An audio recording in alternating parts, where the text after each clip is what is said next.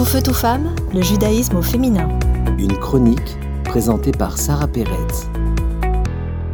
Il existe une mitzvah très intéressante dans la Torah, une mitzvah agricole, qui s'appelle la Orla. C'est un commandement qui nous stipule que lorsque nous plantons un arbre, il nous est interdit de manger les fruits pendant les trois premières années.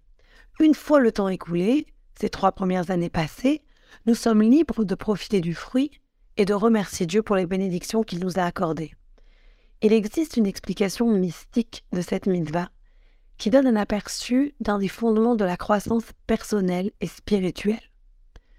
Un des tout premiers défauts des êtres humains est le désir d'une gratification instantanée.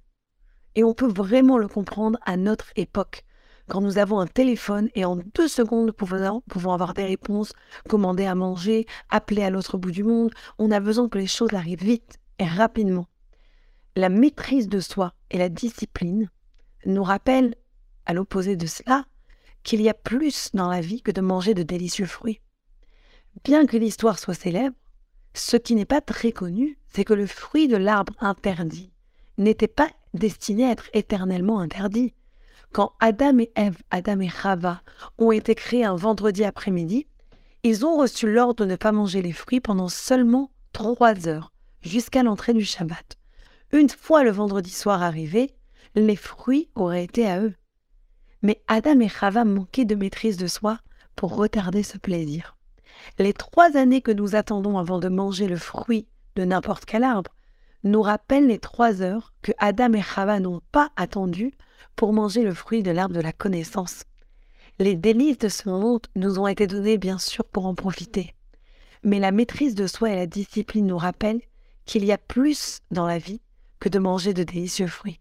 Créer des limites autour de nos indulgences nous aide à créer une concentration et une conscience qu'il y a une chose qui est plus grande que nous, qui nous dépasse. Profiter des bénédictions de la vie n'est qu'une petite partie d'une existence qui est remplie de sens, de valeur, d'un objectif supérieur. La cupidité, le manque de contrôle ou ce besoin justement de gratification instantanée sont destructeurs et créent des vies sont vides et des existences qui n'ont plus de but. Les délicieux arbres fruitiers sont un cadeau de Dieu.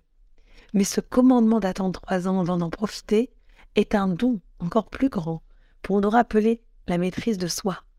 Et cela nous rappelle aussi la coutume d'attendre trois années avant de couper les cheveux d'un petit garçon. Et c'est pour cela que mon petit, qui a bientôt trois ans, on l'appelle de partout où je sors, tout le monde le prend pour une petite fille parce qu'il a les cheveux bien longs. Et c'est juste une coutume magnifique, justement parce que pour l'instant, c'est encore un bébé. Et une fois qu'il a trois ans, il devient un petit garçon. Et c'est là qu'on réalise qu'on veut aussi apprendre et inculquer à l'enfant une de ces mêmes valeurs. C'est comme un arbre, un enfant. On l'éduque, on le met sur la bonne voie. Et ben, rattacher mon prix, qu'il est toujours, qu'il donne toujours de bons fruits avec un bon goût. À bientôt. Tout feu, tout femme, le judaïsme au féminin.